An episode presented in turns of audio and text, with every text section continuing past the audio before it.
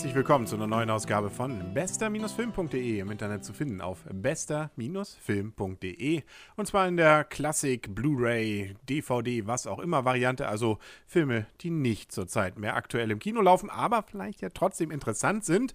Und so habe ich auch diesmal endlich mal wieder einen Film abgearbeitet, den ich mir schon seit Jahren vorgenommen habe zu sehen. Und jetzt ist es mir auch gelungen, nämlich der Vin Diesel Film Pitch Black Planet der Finsternis. Das Ganze ist zum ersten Mal rausgekommen im Kino am 7. September 2000, sprich also schon etwas älter, aber nichtsdestotrotz auch heute noch definitiv sehbar, weil ähm, ja ein, zwei Dinge ganz interessant dabei sind. Und dabei will ich nicht unbedingt jetzt auf die Story großartig eingehen, weil die ist äh, zumindest auf den ersten Blick, sagen wir mal so, doch relativ typisch und nicht mit viel Überraschung gespickt. Es gibt einen Weltraumfrachter, mit dem sind unter anderem auch einige ja, Passagiere an Bord, die äh, erstmal schlafen und dann überrascht werden davon, dass es wohl so eine Art Unfall gibt, einem Anschein nach so Meteoritenschauer, was auch immer. Auf jeden Fall muss man notlanden und äh, findet sich jetzt plötzlich auf so einem unwirklichen Planeten, wo die Sonne niemals untergeht. Zumindest gefühlt. Äh, es gibt nämlich mehrere Sonnen, obwohl damit hat es nachher noch etwas auf sich, was ich jetzt gar nicht unbedingt verraten will. Auf jeden Fall, äh, so wie es dann meistens ja in solchen Filmbeschreibungen drinsteht, bald stellen sie fest, sie sind nicht allein. Äh, und dann kann man sich schon fast merken und feststellen und sich wahrscheinlich auch denken, äh, dass es sich hierbei eben um so eine Art Abzählreimfilm handelt. Das heißt, am Ende, Anfang sind sie noch so und so viele Leute und dann wird es irgendwann weniger.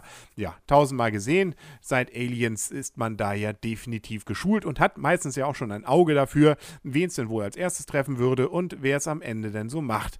Auch da muss man zugeben, ist dieser Film hier, äh, sagen wir mal so, doch der Tradition behaftet und bei einigen kann man das durchaus schon vorhersagen. Nicht bei allen, gibt es ein, zwei kleinere Überraschungen, aber das ist auch nicht das, was diesen Film trägt. Das, was diesen Film besonders macht, ist nämlich Herr Vin Diesel persönlich. Und der ist hier zwar ja, schon sowas wie auch so eine Art Superheld, aber ähm, insbesondere ist er erstmal mit Passagier und zwar so eine Art Gefangener.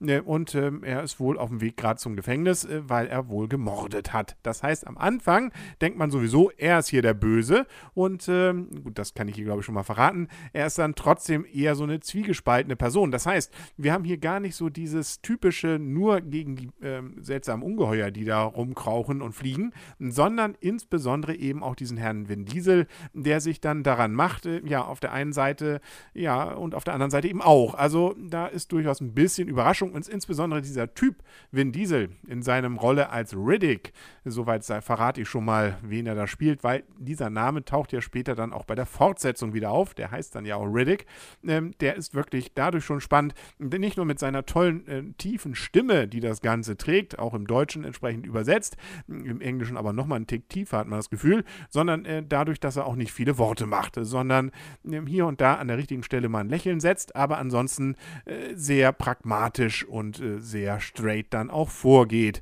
Und wie gesagt, ohne dabei großartig was zu sagen. Das heißt also, Riddick ist wirklich cool und das ist einer der zwei Argumente, weshalb man den Film sehen sollte. Das zweite ist, dass man hier schön mit Licht und Schatten spielt. Insbesondere Sonnenlicht macht den Unterschied. Wir haben nämlich verschiedene Sonnen, die hier auf den Planeten runterscheinen und die haben auch noch verschiedene Farben und das kann man dann in dem Film auch entsprechend sehen. Insbesondere hat man auch ganz nett eingefangen, so dieses Grelle am Anfang, wo man dann auch so ein bisschen sich nachher wohl mit dem Augenlicht dran gewöhnt. Das heißt auch, die Farben und das Licht ändert sich während des Films.